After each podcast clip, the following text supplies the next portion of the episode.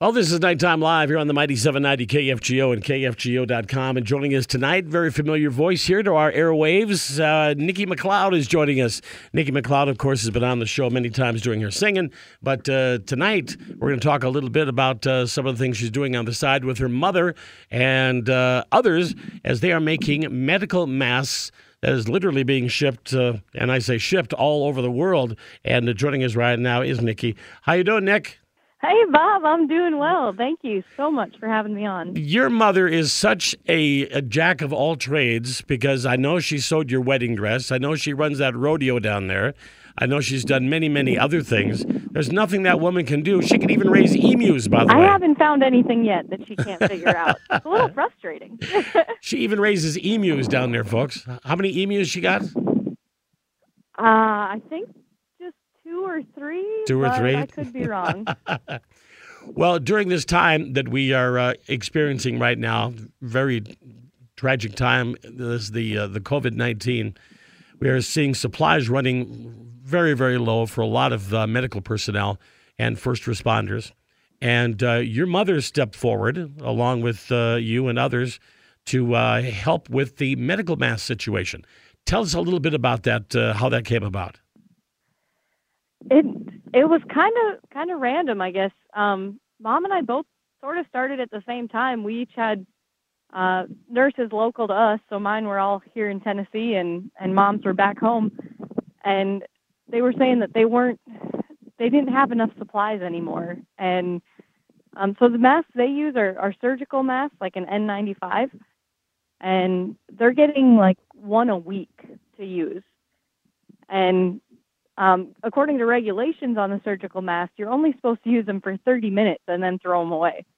And so to say they're undersupplied is, is a little bit of a, an under exaggeration.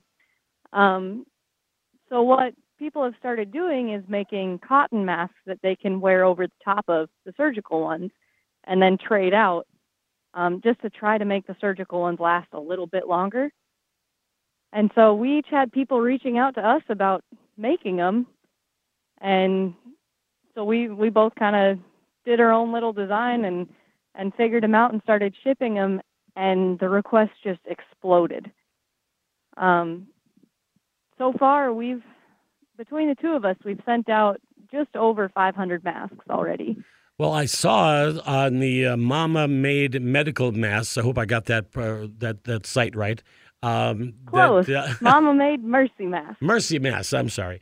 And I, I know your mother was standing in front of uh, a bunch of packages uh, saying these have to go out if was anybody going to certain places uh, in and around the uh, North Dakota area. But uh, earlier today, or maybe not today, but earlier today on Joel's show, he had done an interview with somebody on a uh, on a naval ship, and I understand that you folks came across and and talked to those folks as well from that ship, right? Yeah, it's we started the page just because we were getting so many messages and and decided that we would team up so that we could kind of try to assembly line it a little bit and um and so we we started the Mama Made Mercy Mask page and my sister actually set all this up. She's been a a total gem handling all of the requests and and keeping us organized and shipping fabric and everything. Um and so that page has been shared I don't know how many times now. And yeah, yesterday there was someone who reached out. Um, she's a wife of one of the naval officers on a USS Arleigh Burke that is um, escorting one of the COVID medical ships.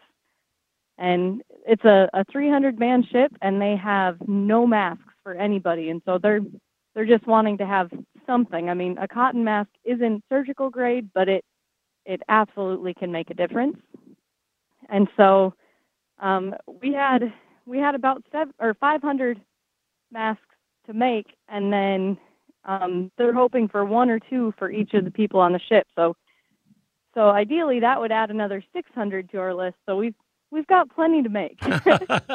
now the big question is, do you have plenty of supplies in order to make them? It's the community has been so incredible. We uh, we're not charging for these masks. Um, we kind of we talked about it quite a bit at the beginning, and and we don't want to be taking advantage of a bad situation, and we absolutely would rather we'd rather go broke ourselves than have have people in the line of fire that don't have the protection they need. Um, and so we we put out a call that you know if anybody has any cotton fabric, it's getting really hard to get online now. So um, the the community stepped up like crazy. There's been so many donations and um, of fabric and and Pellon, which is uh, something we're using as a filter in between the cotton, and especially sewing machines. Um, you know, we're all set up just with home sewing machines, and they cannot handle it. Uh, I've gone through three so far. really? and oh yeah, they they're just not they're not designed to be run all day every day, and and we've been putting it to them. Um, but the community has been so supportive, sending donations and and uh, machines and everything. It's it's allowed us to keep going. It's made the biggest difference. Nikki McLeod, our special guest tonight here on KFGO. We're talking about the Mama Made Mercy masks, and uh, they they're they're they're they're keeping up. But boy, I tell you what, it's it's a, a big tall order that they are that are, they are doing there to help out uh, all of our first responders and our medical teams across the country. The uh, the you mentioned this Pellon. Is that something difficult to get a hold of as far as uh, you know for the for the filtering of the mask? It never used to be. Um, it's it's an interfacing, and and you used to be able to to get it quite easily. Uh, the price is has for sure doubled and maybe tripled by now, um, and it's it's getting a lot harder to find. For right now, we're good.